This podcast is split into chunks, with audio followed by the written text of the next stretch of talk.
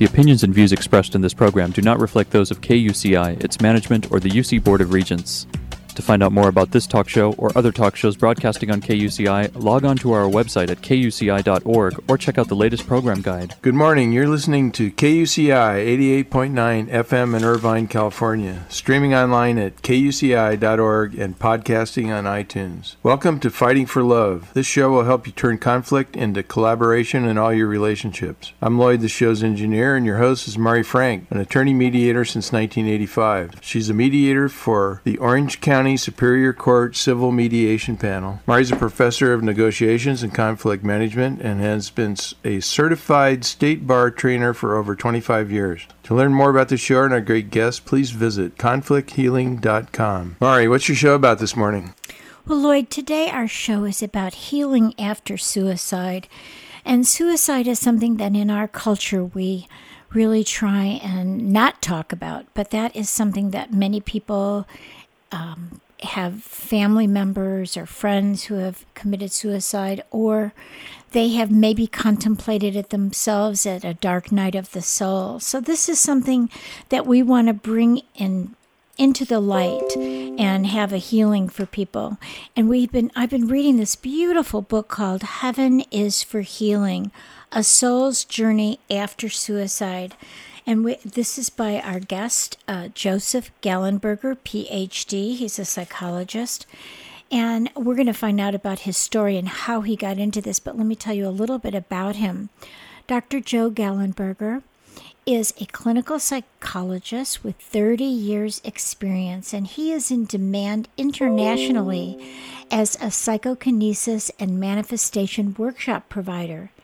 He's a senior trainer at the Monroe Institute and created its highly successful MC squared program. We can find out a little bit about that today, too. He developed the home study Syncreation, a course in manifestation, and has taught over 80 Inner Vegas adventure workshops. He has written several books, including Inner Vegas Creating Miracles, Abundance and Health, Liquid Luck, and Brothers Forever. The Good Fortune Handbook is another one. Oh, I'm sorry, that's Liquid Luck, the Good Fortune Handbook. And these books continue to receive rave reviews, but I've got his newest book right here. It's called Heaven is for Healing A Soul's Journey After Suicide. And this is really dealing with his brother's suicide, a very close older brother that he had, and we'll hear about his story. Joe has also produced seven meditation CDs that help with healing and abundance creation.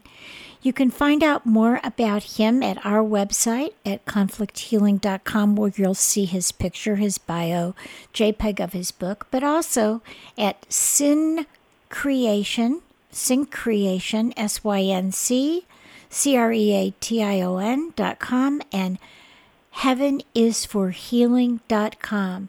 So thank you, Joe, for joining us from beautiful North Carolina this morning. You're welcome. Uh, it's good to be on the show with you. Yeah. So let's talk about why you wrote this beautiful book, Heaven is for Healing. Well, one one thing that happened, my brother's suicide is about uh, 20, 25 years ago, and um, it struck me and the family very hard, of course.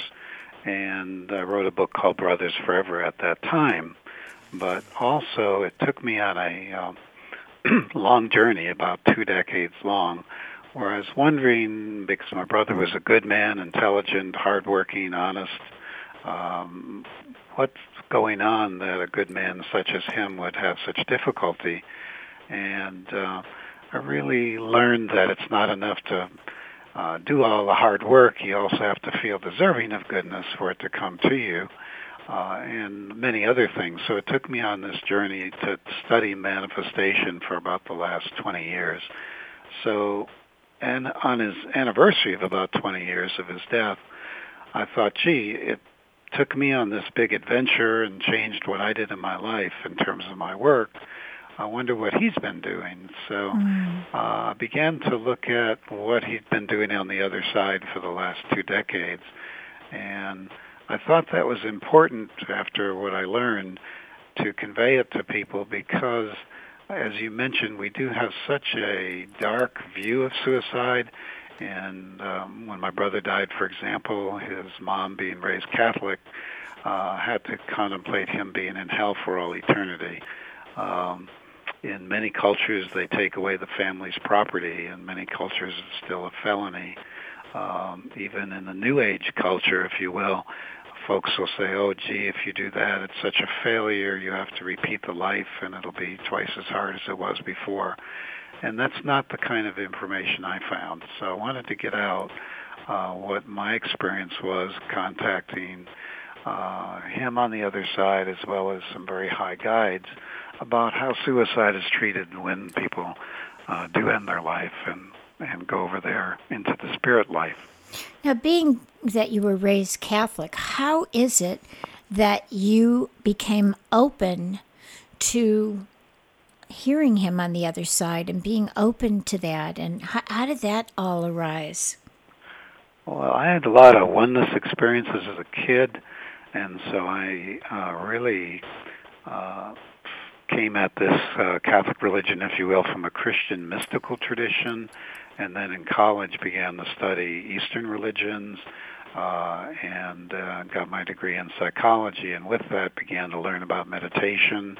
That got me in touch with the Monroe Institute. And the nice thing about that place is you can explore yourself and consciousness with no need for any dogma. So, um, Republicans, Democrats, atheists, uh, Buddhists, uh, fundamentalist ministers all come there and, and explore together with great respect for each other. Um, so that was my background. And uh, right before his suicide, the week before, in fact, I was a participant in Monroe Institute's first ever Lifeline program where they dealt with soul rescue, if you will, uh, being able to meet people as they transition, help them make a good transition to the other side. So I was pretty primed uh, to be curious and also to help uh, any way I could uh, when I found out my brother had ended his life. I know that was pretty devastating for you. So tell my audience about how you did connect with him. Um, after his suicide. These, yeah. Uh, yeah, I had already been familiar with the brainwave technology called HemiSync that they use at Monroe, and the nice thing about that is you don't have to have any meditation experience, and usually you can relax and then open the spirit very quickly with it. Um, so, in fact, right after I heard the news, you know, I had to call my folks and tell them that their child had died. I told my daughter. Then I laid down to do some meditation. I didn't immediately feel his presence, but felt more like angelic consolation, if you will. But within days, uh, I began to feel like I was connecting with him some. And the first thing he sent to me was kind of like a street sign with a gavel, a judge's gavel, and a line through it with the thought, no judgment. And he was so mm. happy to find over there that he was met with love and not judgment.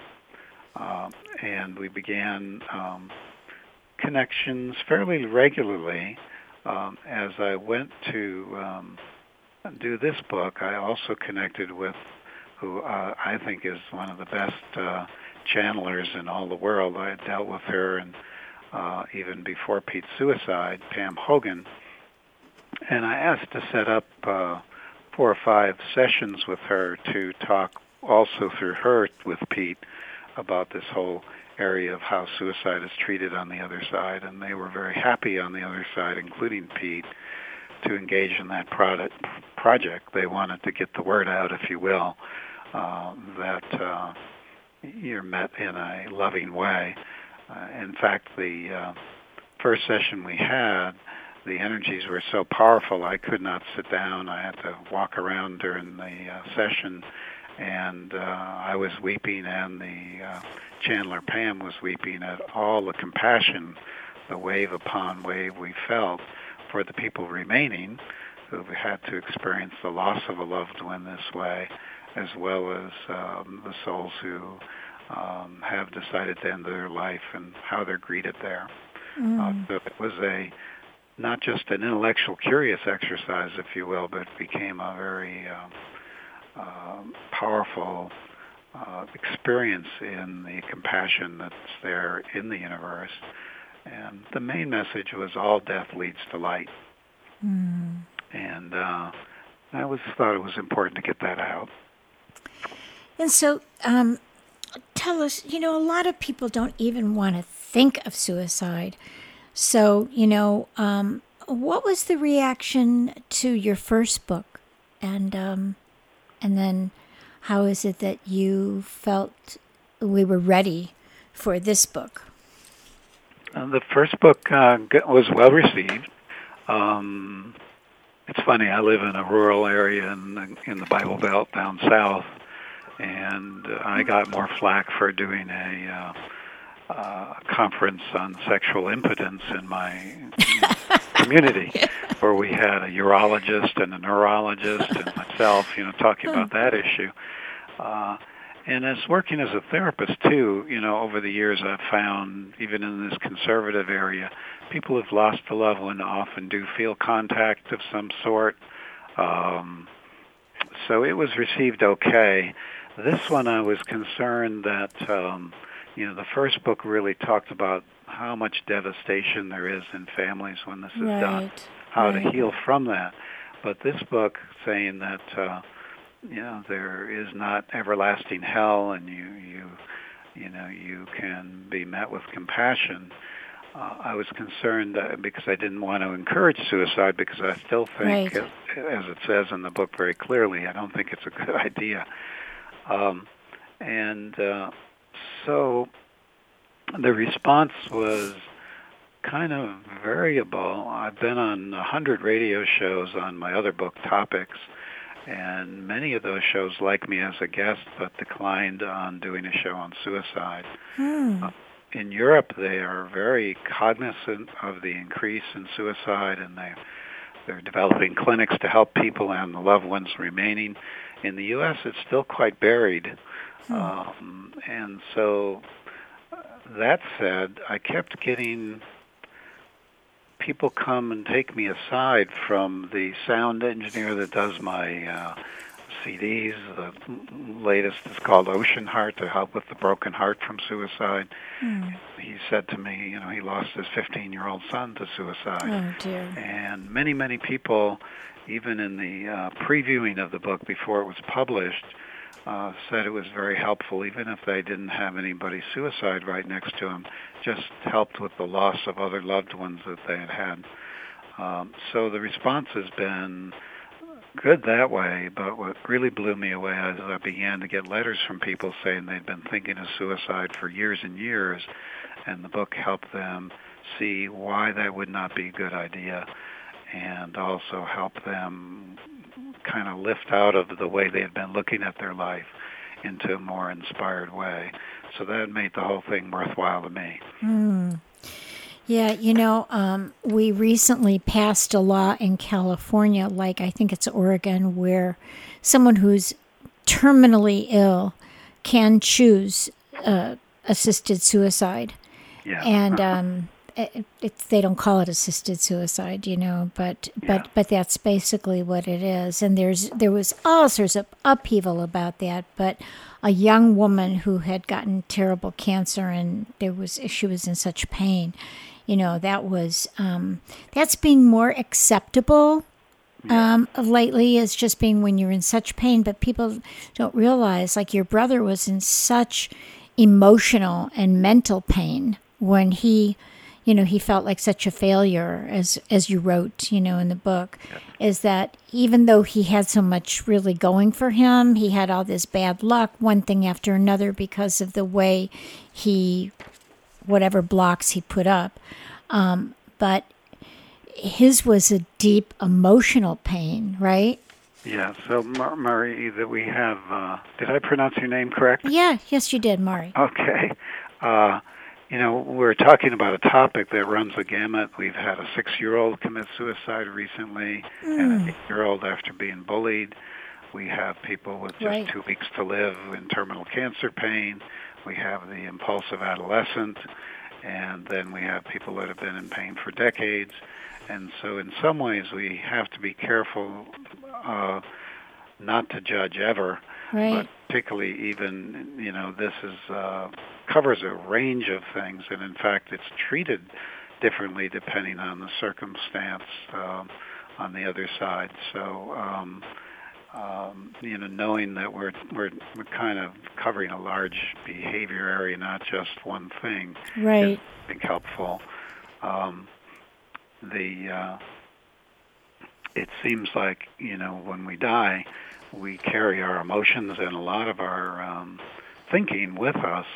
And so, if we have created a hellish environment on Earth for ourselves, um, they can have a little trouble getting us out of that, if you will. And they may even put us in almost a coma-like state for a while and work with us unconsciously. Um, but at some point, it looks like we all do, being held lovingly and compassionately, need to look at the life we have lived, whether we've suicided or not, see how it could have been different if we had chosen differently. Um, and that can be um, pretty stressful if we've ended our life prematurely. Um, but eventually, um, you know, we we can get into entering a healing. That could take months or it could take a hundred hundreds of years, depending on how deeply we went over into the darkness, if you will. So, you know, this area also encapsulates murder suicide types of things. And um, so, you know, I think it's good to know there's a variable response, but in the main, when people lose a loved one to suicide, uh, usually it's something because they've had distorted thinking. Right. Uh, you know, um, my my wife had a boss commit suicide, leaving three young children. Yeah. Uh, and his thought would be, the world is better off without me. But even with my brother, for example, we got notes from grocery store clerks, bank tellers saying how much he meant to them.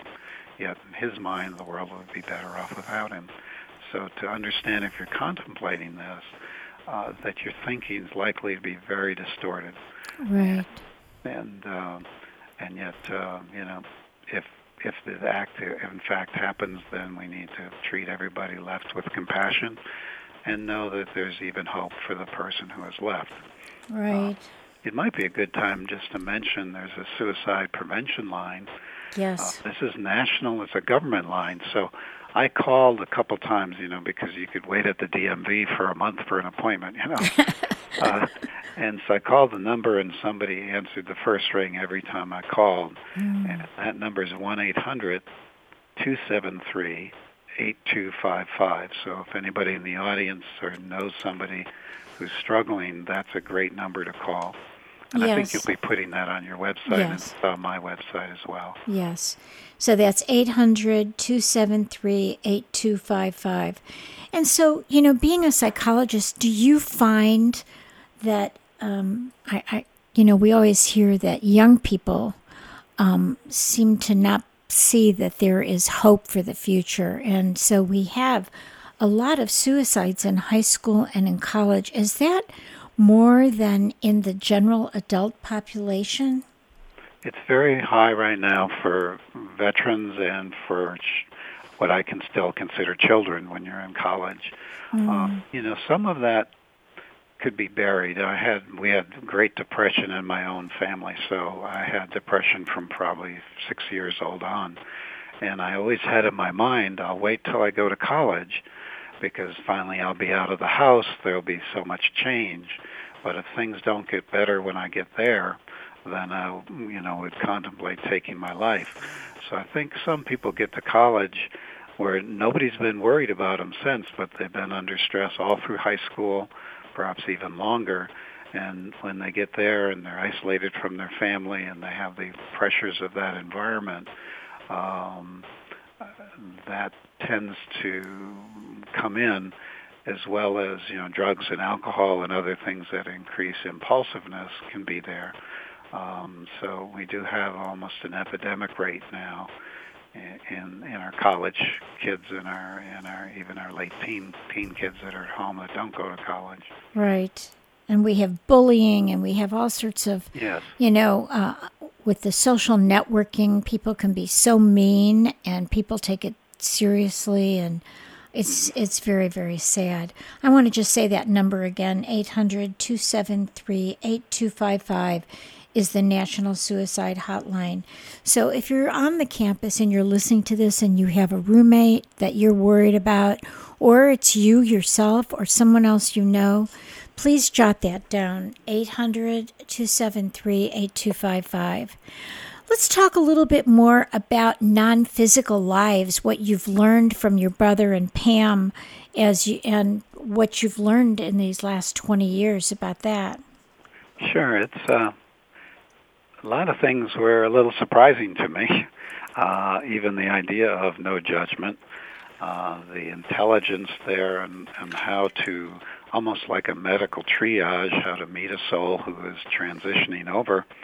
And um, it seems like we do usually uh, meet loved ones who have passed, um, have uh, help that people could uh, interpret as angelic help, if you will, because of the great feelings of compassion and light.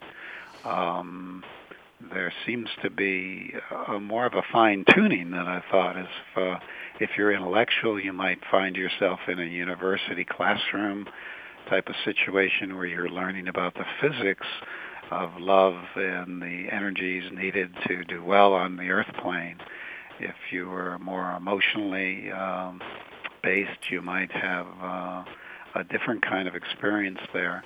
Um, it does seem that they can see us well, even if we can't see them. And uh, many people after death do try to help the loved ones left behind uh, have a smoother grieving process, if you will. Um, at some point, there looks like there can be a choice of uh, coming back into another life. And their one surprise was uh, they said, my brother, as well as many people who have had a very difficult life, often are reluctant to come back because right. this is a challenging planet. Right. So they, there is the possibility of doing uh, a simulated life, if you will, almost like a lucid or very vivid dream, where while it's going on, you feel it's real, but you don't have to put, pick up a physical body to do it. Huh. it seems like when you pick up a physical body, uh, it takes some courage because the problems and such are coded into your very DNA. So these uh, simulated lives, if you will, my brother jo- is joking. He's going to do one next. He looks at it as uh, Olympic training for a, quote, a life, yeah, yeah. where you can ex- explore reacting in different ways and uh, and and do things in a, quite an efficient way, if you will, compared to the big production of coming into a physical life. Uh, so that's an option I wasn't aware of. That's that's interesting because I think about when we come into this body, you know, we have this brain. We've got our primitive brain, you know, with the amygdala and a fight, flight, freeze. You know, we've got all those. We got those ego issues. I would think if you did a pseudo um, life, you might not have to have all that. yes, it's a little easier. And then I said, well, why why come back at all then? You know, but the beauty Practice. here and the amount of uh, growth that's possible here. And even though you don't remember other lives, you begin to get a soul wisdom through those. Mm. So that if you have a dark night of the soul while you're here, if you will, you you tap into this deep well of strength that you have uh, from other life experiences when you've been here. Uh, so that uh, it's definitely worth coming, and yet nothing wrong with they trying great compassion there to not set it up in a way where you're likely to fail, Mm. but rather um, that you have a good chance of success to meet what you need to do. My wife lost a child to uh, brain cancer at six years old. Oh my God. She knew that before coming into this life and many other things that would happen in this life. Mm. She was like, oh, I don't know if I want to do this, but also she's, you know, pretty in touch lady. She's in touch with knowing this was just what was needed uh, to accomplish what she needed to accomplish. And so she consented voluntarily to come back, even with knowing there would be some very tough challenges. Mm. uh, now she's getting to enjoy her beautiful grandchildren and you know many other things. But all along the way, she's had some rough spots, of course, like we all do. Yeah. So, what would you say your brother's death really taught you? I know you were very close with him. You you adored your brother. He taught you so much. I mean, I read, you know, how beautiful a relationship you had with him. You brought him out to North Carolina. You you know you cared so much for him. Um, what did his death teach you? Uh, one I could put into a phrase that I actually have on my wall on a wood sign uh, that fear is expensive, love is priceless. Choose mm. wisely. Uh, that I think mainly he got in trouble for choosing fear over love. Mm. Um, that uh, that there, the infinity of life and the infinity of compassion that's available to us is important to me. Um, I uh, I think that uh, at now in our culture, um, there's there's a couple things I think that go on. As I thought about this whole idea of suicide and why it's so buried in the shadow, I think it's because when any of us don't express our full potential, why in a physical life, it's like a mini suicide. Mm. We've shut down and and uh, by fear moved away from options to be our fullest. And so in our shadow, I think we feel some guilt for our own lack of meeting our own potential that makes suicide such a uh, shadow thing that we can't talk about. Um, that came to me as well. Uh, I think now because of the amount of fear being generated by political and cultural things, if we don't can start voting for love over fear, we're going to set up for us to have a really tough time here, uh, you know, from kids. So I think this whole thing has taught me the importance of vote for love, vote for love. Yes. Let fear go. And I've spent a lot of time developing tools for people to be able to do that because it's easier to say than done. Um, and that's what all the meditation CDs and things are about. I do think that there is a dichotomy going on. You know, I think there is a, a, a surge of spirituality and meditation. And mm-hmm. I know for me, you know, I teach mindfulness for attorneys. I mean, yeah. you know, who would have done that 10 years ago, right? And, and emotional intelligence for attorneys. I mean, they get credit for this. So, you know, when I think about that, that's becoming more mainstream. Yeah. That, so we've got that. And then we've got the fear. We've got, you know, we really have two kinds of, diverging, uh, you know, evolutions going on, don't we? I it, think so. We got uh, definitely plenty of cause for hope because many people are focusing on their own consciousness and trying to reduce fear and becoming more compassionate. And then we have other folks who are really um, entranced by the fear forms that are being uh, developed right now um, I I feel very positive that we are going to make it, if you will, uh, and um, you know, I think it's a wonderfully interesting time to to be alive. Yes. But uh, it's a time for great discernment, and um, so you know, many of the folks that I work with cut down their exposure to mainstream media. Um, surround themselves with people that have more of a positive frame of mind and they're not hiding their head in the sand. They're working very vigorously for whatever is their favorite uh, cause, if you will. Right.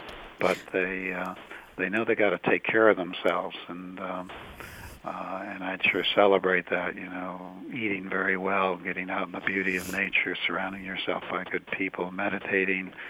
Um, to keep and reading balance. and reading your books and it's time to go so i want to okay. just say this beautiful book heaven is for healing a Soul's Journey After Suicide by Joseph Gallenberger, PhD. And just give your website, and we got to go. Okay, heavenisforhealing.com will get you there. Thank you for having me on the show. I hope it helps a lot of people tonight. The opinions and views expressed in this program do not reflect those of KUCI, its management, or the UC Board of Regents.